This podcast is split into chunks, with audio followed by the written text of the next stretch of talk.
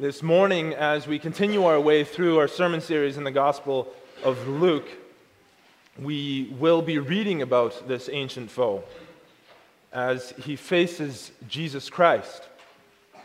And we'll be reading this in Luke chapter 4, and we'll uh, be reading the verses 1 to 13. Luke chapter 4, the verses 1 to 13. And you'll be able to find that on page 1183 of your Pew Bible. So Jesus has just finished being baptized, and heaven opened, and the Spirit descended like a dove in the form of a dove, and a voice said, You are my beloved Son, in whom I am well pleased. We read the Word of God. Then Jesus, being filled with the Holy Spirit, returned from the Jordan and was led by the Spirit into the wilderness, being tempted for forty days by the devil. And in those days he ate nothing and afterward, when they had ended, he was hungry. And the devil said to him, If you are the Son of God, command the stone to become bread.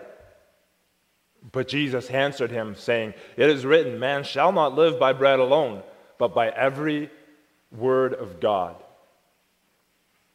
Then the devil, taking him up on a high mountain, showed him all the kingdoms of the world in a moment of time.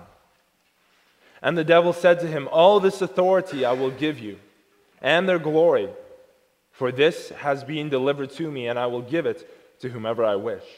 Therefore, if you will worship before me, all will be yours. Jesus answered and said to him, Get behind me, Satan. For it is written, You shall worship the Lord your God, and him only you shall serve. Then he brought him to Jerusalem set him on the pinnacle of the temple and said to him, If you are the Son of God, throw yourself down from here. For it is written, He shall give His angels charge over you to keep you, and in His hands they shall bear you up, lest you dash your foot against a stone. And Jesus answered and said to him, It has been said, You shall not tempt the Lord your God. Now, when the devil had ended every temptation, he departed from him until an opportune time. So far, the Word of God. Beloved congregation of our Lord and Savior Jesus Christ, our Lord Jesus Christ has just been baptized by John the Baptist in the Jordan River. The heavens have opened, and the Holy Spirit descended in the form of a dove on him, anointing him and marking him as special in the eyes of the people. To top it all off, a voice thunders from heaven saying, You are my beloved Son. With you I am well pleased. Jesus is riding a wave of victory. He's filled with the Spirit, and everyone can see that something incredible has happened. If it was you, wouldn't you go out preaching right away? You'd stand up and start speaking to the masses because they've just witnessed something incredible. Every ministry manual and sales gimmick would have you taking advantage of this as soon as possible. Ride the wave, it's a season of growth. But Jesus, in what later becomes true to form, instead chooses to disappear into the wilderness alone for over a month to fast. Now, there's a debate on what fasting means here. Some people argue that it means to eat only what the wilderness supplies. In that case, he would be eating nothing in the sense of eating no meals, having no regular food past his lips. But others argue that he genuinely ate nothing. There have been reports of hunger strikers who have lasted for more than 40 days in prison without food. So it's possible. Whatever the case is, the Bible says he was hungry. Almost seems like a bit of an understatement after 40 days of no food. He was at the very limits of his strength. For 40 days, he's absent from the public eye. But more than that, he fasts. What's happening here? This reference to 40 days should be our first clue that something special is going on here. The only other places where we find people fasting for 40 days are in the Old Testament, with Moses in Exodus 34, verse 28, and Elijah in 1 Kings 19, verse 8. These two being the very same two people who appeared with him on the Mount of Transfiguration later, along with some of his disciples. Both of these periods of fasting were turning points for the people of God. In both of these cases, God was on the cusp of doing something radical for his people. And here today, we see that very same thing taking place. God is on the move. A new phase is about to begin. The ministry of John the Baptist is going to give way to the ministry of Christ. But before that's going to take place, something else must happen. Filled with the Spirit, he's brought face to face with the one who will hound him throughout the rest of his ministry the one who will send demons into his path to try expose him or destroy him the one who first wants to do everything in his power face to face to throw Jesus off his course. And so in our passage today, we'll see that the devil puts the Lord to the test.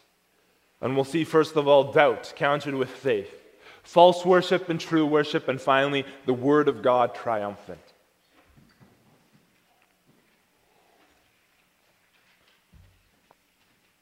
The first question when we run across our passage is the question as to why we even have this narrative in Scripture in the first place. It's the same thing that we run into in Hebrews 4, verse, 4, verse 15. Jesus was tempted in every way that we were, yet without sin. Now, why do we need to know that Jesus was tempted? The reason for this is to give us the knowledge that the Lord shared in our temptation. If you were here last week, do you remember the genealogy that came right before that? You can glance over it right now.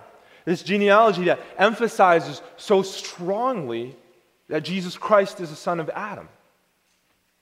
Now, what was the reason for that? It was to highlight his humanity to highlight that he shared in our flesh. Don't downplay his humanity. What Luke already pointed out with the genealogy is being brought to the foreground here. Jesus was fully man. He gets it. He knows what we have to deal with. And that comes out in three ways in particular over the course of this narrative. The first temptation that we run across is where the devil tries a full frontal assault. Jesus is at his weakest here. He's weak with hunger, and therefore the devil just assumes he's weak, period. And so he says, If you are the Son of God, command this stone to become bread.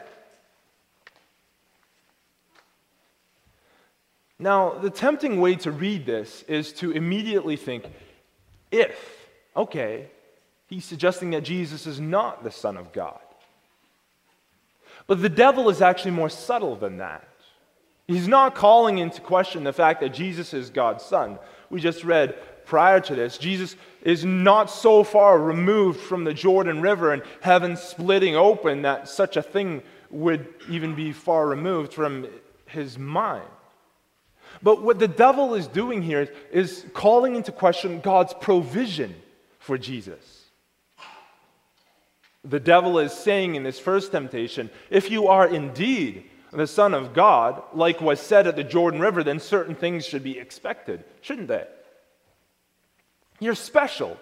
You deserve something special. The Father hasn't given you food, so make it yourself. Now, not only does this call into question God's provision for Jesus, it's also calling into question God's goodness and protection. After all, it was the Holy Spirit that led Jesus into the desert. It was the Spirit that led Jesus into the desert. And now the devil is trying to make Jesus doubt that the Spirit of God did the right thing. Or, failing that, doubt that the Spirit of God, having led him this far, will be able to take care of the rest of his needs as well that he'll take care of Jesus' physical needs. This is an experience that we run into ourselves from time to time, isn't it? Sometimes we're led into dry and weary places in our lives. There are times in our lives when the Spirit of God seems far away. We have a deep hunger, and that can lead us to wonder where is God in this? Satan will seize this if he can. He'll try use it to lay hold of us. He'll catch us at our weakest hour, and he'll try to make us doubt the goodness of God and God's provision for us. But for Jesus, life is doing God's will, no matter what. He has his eyes set on the cross. He's looking ahead to, to what is coming, to a glory that will far outweigh this world's suffering, and that'll make it seem light and temporary in comparison with what is coming. And so he picks up his cross in the face of Jesus' temptation, uh, in the face of Satan's temptation, and he moves forward. In response to Satan's attack, he quotes scripture saying, Man shall not live by bread alone.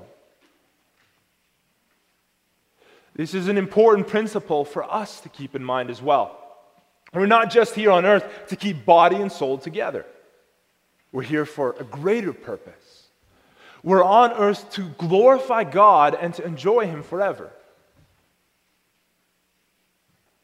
As this is the case, that puts a new spin on things. Now, our Lord is in a difficult time, and there's no question that he needs food. There's no question that he's suffering right now. But he's not living on bread alone. There's more to life than just keeping body and soul together. And when the devil tries to use his present difficulties to direct his heart and mind away from God, to doubt God's goodness and provision, he rejects that. When the devil tries to play on the limitations and the fears of Jesus' human nature, Jesus refuses to let the devil drive him to doubt the Father's provision. In dying for us on the cross, Jesus buys for us a better way to deal with our present difficulties and sorrows. He gives us a Father who's faithful. He gives us a Father who will provide for us through those difficult hours and despite those difficult hours, most strongly through His Word. For those who put their trust in Jesus Christ, He has bought them adoption. Don't doubt this in your hour of need. Don't doubt your Heavenly Father's provision. In this hour, feed yourself with heavenly bread. You may go through difficult seasons in your life, but God is there for you through these seasons. Jesus has obtained for you a Father who is there, a Father who is present, not one who's absent when things seem difficult. Trust in His promises and look to His Word with special care during these seasons to find strength, reading and reflecting on those promises and love which He bestows on us through Christ Jesus.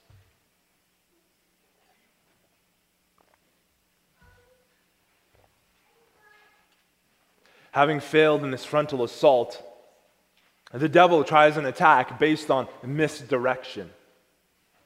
He takes Jesus up. The Gospel of Matthew tells us it's to the top of a mountain, and he shows him all the kingdoms of the earth. Now, there's no such mountain in Israel that's capable of such a view. And so Luke makes it clear that it's a sort of special revelation, perhaps a vision of some kind. He puts a special emphasis on the fact that he showed him all of the kingdoms of the earth in an instant of time. How the devil is able to do this, we're not sure.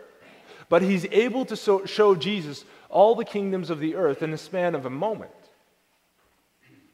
He says, All this authority I will give you, and their glory, for this has been delivered to me, and I will give it to whomever I wish. To make it even more pointed, pointed, the original Greek highlights the fact that the devil will give it to Jesus in particular. He says, To you I will give this. Jesus, he's saying, all this can be yours. To you I'll give this. But the bait only comes before the condition of the contract. Therefore, if you will worship before me, all will be yours. All you have to do is bend the knee just once to me, and all the nations will worship you. Satan is playing off of the human desire for worship. Everyone hungers for worship, everyone hungers for recognition. We want people to respect us, to honor us. We want people to like and admire us. And there's a resentment that sits in our hearts if people push us off of that pedestal of who we think we are. Which young man doesn't feel resentment if a young woman turns him down? Which person doesn't feel resentment if the people in the in group don't pay attention to them or maybe even laugh at them? Which person doesn't feel offended if in our Bible study we offer up an opinion which quickly gets flattened? We have a part of our heart that demands recognition, that demands respect, even though we may not have done anything to deserve it. For Christ, this would have been even more the case. He was fully man, but he was also fully God. And as God, he was truly deserving of all glory and worship. Would it not have been tempting for him to take the short view, to have people elevate him as an earthly king, to give in to the temptation that the devil was setting before him? This seemed like an easy way out. But what the devil put before him was rotten fruit. His offer was a mixture of truth and error, the thing that the most effective lies are made out of. What a surprise from the father of lies, isn't it? He certainly does wield great authority on earth, but it's not his to give. There is only one who is truly in control, and that one is God. As we read in Psalm 47, God is king over all of the earth. God reigns over the nations. God sits on his holy throne. The princes of the people have gathered together, the people of God, of the God of Abraham, for the shields of the earth belong to God, and he is greatly exalted. He alone reigns. Scripture has declared it, and this God demands our allegiance. The same is true for Satan's offers in our lives. Temptations can be sweet, especially when it's a question of dethroning God in our lives and putting ourselves up in that place. We get lots of quick satisfaction out of that, temporary satisfaction out of that. It seems like a desirable option. Otherwise, nobody would do it, would they? Whether it comes to our pride or adultery, fornication, uncleanness, lewdness, idolatry, witchcraft, hatred, contentions, jealousy, outbursts of wrath, selfish ambitions, dissensions, envy, revelries, and the like. Galatians 5, verse 19 to 21. All of this can seem sweet at the time, but they come with a terrible price. They come with a rotten fruit. They come with that little caveat from the prince of demons just bend the knee. Just bend the knee. Just hit your knees once. It's not a big deal. And I'll give you all of this. But it is a big deal. It's a defection from God. And bending the knee to the Father of lives lies, even for a momentary rush of sweetness on the lips, will result in something that turns sour in your belly. It can lead to something that has a lifetime of consequences because it's defecting. It's going over from the kingdom of heaven to the kingdom of Satan. And Christ knew this. His response, the one that he immediately gives in response to the devil's words, bring to mind the words of Psalm 119, verse 11. I've hidden your word in my heart that I might not sin against you. He uses the word of God like a shield immediately, having words that he had imprinted on his inner being. Get behind me, Satan, for it is written, You shall worship the Lord your God, and him only shall you serve. Is this something that you see yourself doing when temptations rear their heads in your lives, when they seem so sweet, that fruit dangling before you?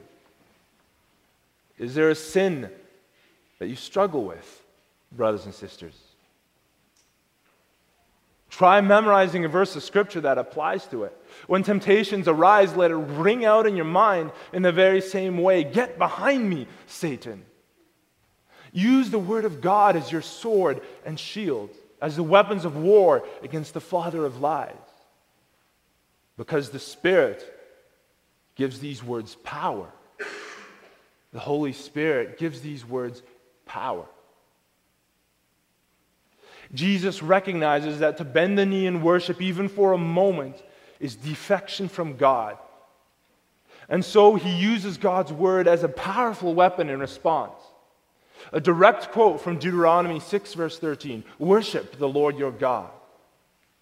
And he adds the word alone to emphasize the force of what this passage of Scripture is teaching. He's saying, I will not betray my Father, not for all of the kingdoms of the earth, not for all of the treasures of sin. I will not. And so he has obtained for us true worship in those times when we do fall away. When you do stumble in this dethroning God in your life, remember Christ and come in repentance, abandoning this false worship, finding forgiveness in Him.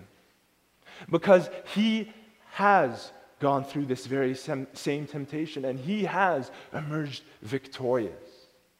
He's paid for that fall into temptation as well. Turn to Him in repentance, finding forgiveness, and returning to Him in true worship once again.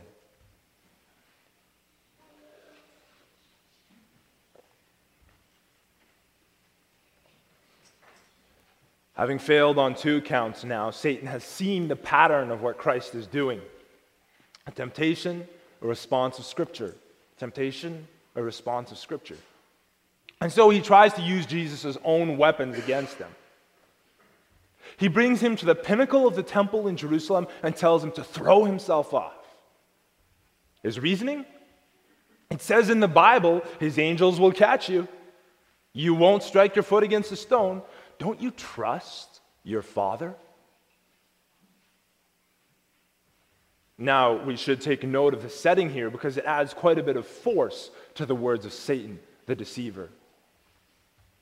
But before that, we should understand the reason behind it.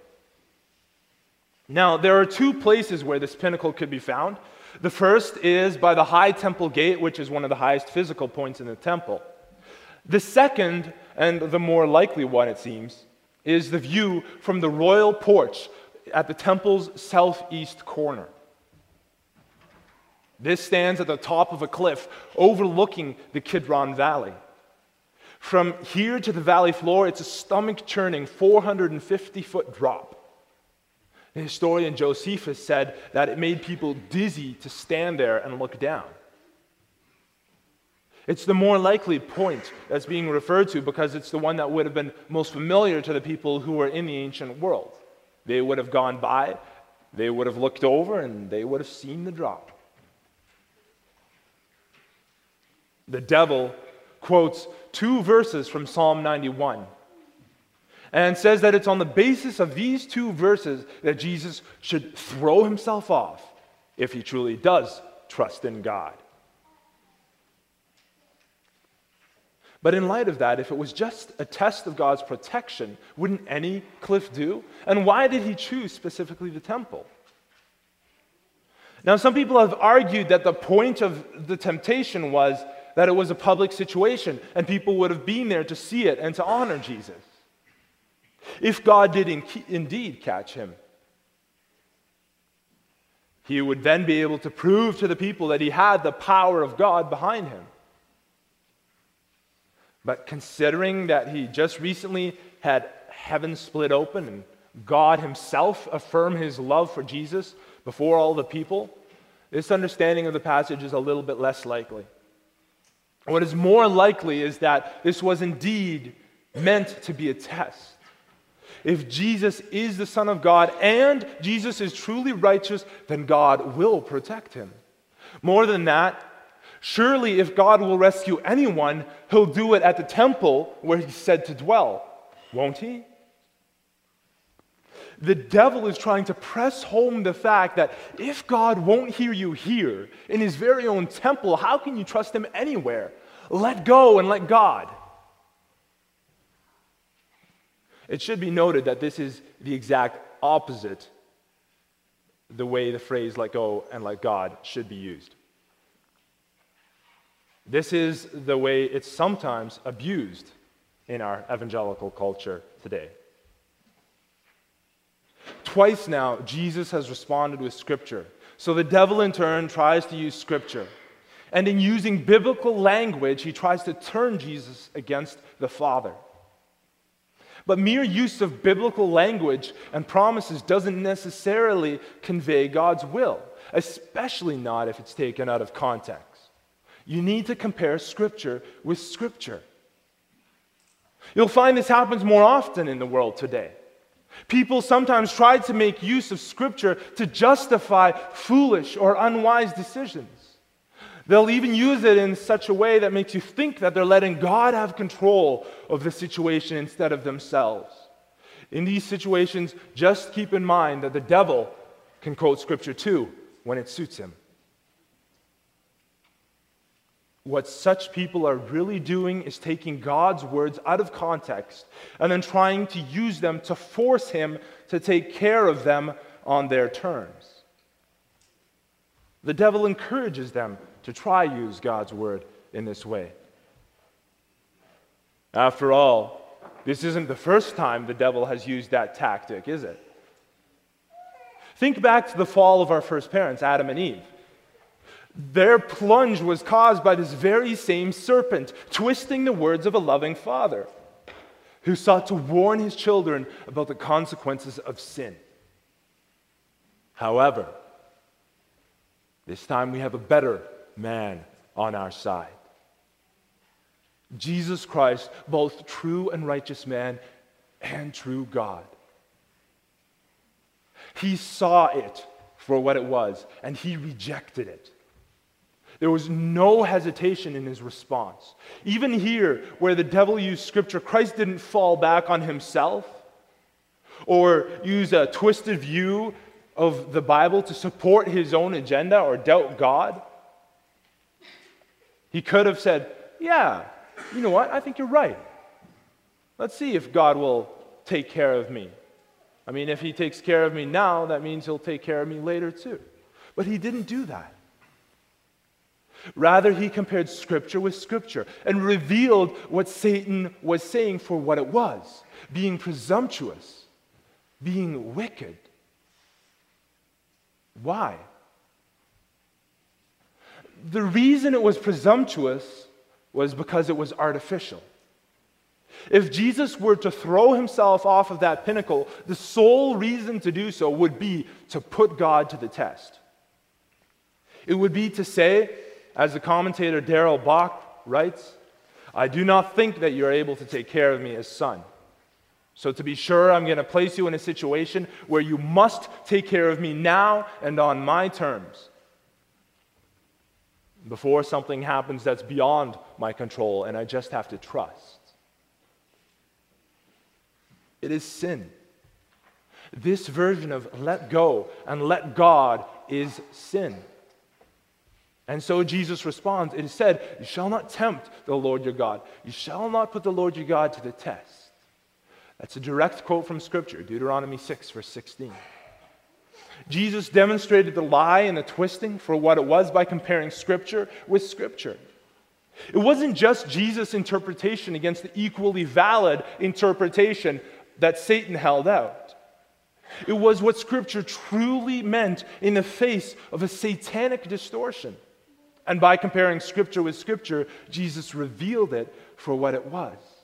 And he was victorious in the face of this third, most terrible of temptations, showing himself to be the better Adam, the one in whom all who believe in God could put their complete trust.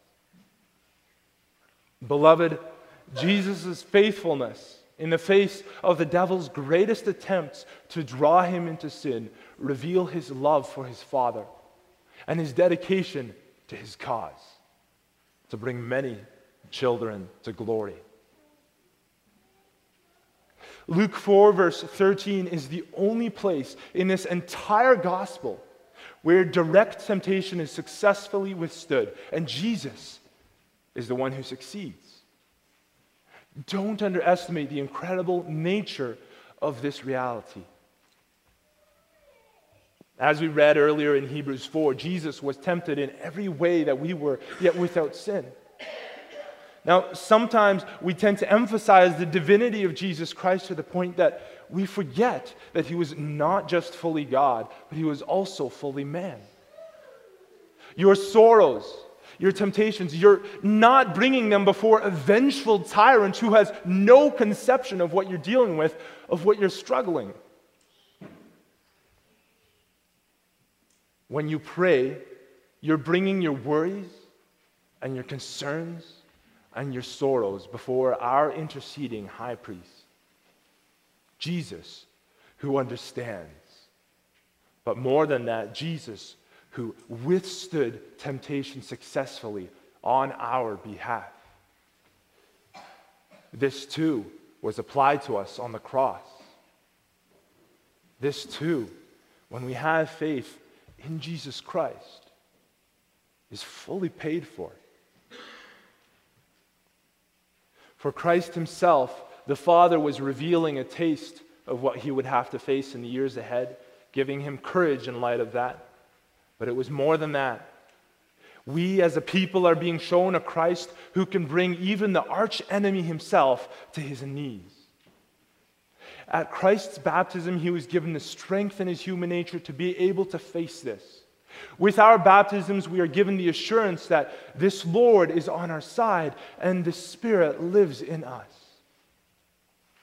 Let us put our faith in him, being no more slaves to sin. Rather, when temptation rears its ugly head, let us free, f- flee to Christ, who sets us free and who alone gives us the victory. And when we fall, let us find comfort that this too is fully paid for and fix our eyes once again on Jesus. Amen.